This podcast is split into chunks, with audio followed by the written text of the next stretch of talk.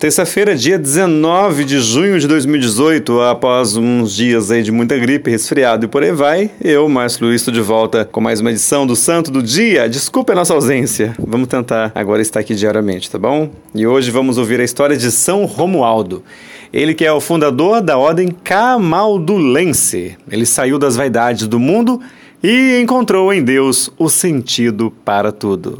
Todos nós somos chamados à santidade, para assim estarmos mais perto do Senhor. No ar, o Santo do Dia.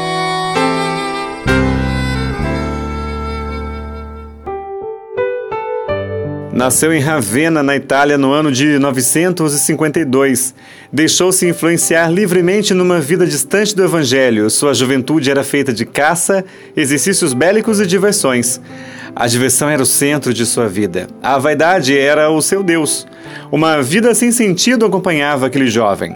Um acontecimento foi o ponto da virada em sua história. Seu pai tinha um temperamento nervoso e matou na presença de Romualdo um inimigo pessoal.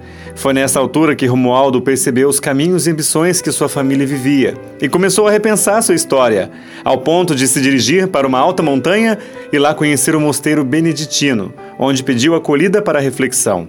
Ficou ali durante três anos e tornou-se monge.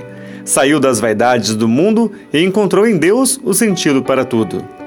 Deus quis dele ainda mais. Fez dele fundador da Ordem Camaldulense, marcada pelo silêncio, pelo trabalho e pela penitência. São Romualdo formou dois homens em sua ordem que se tornaram papas. Com 75 anos, já estava consumido na vivência do carisma de sua ordem.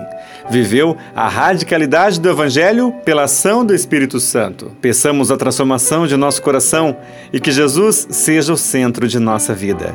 São Romualdo, rogai por nós.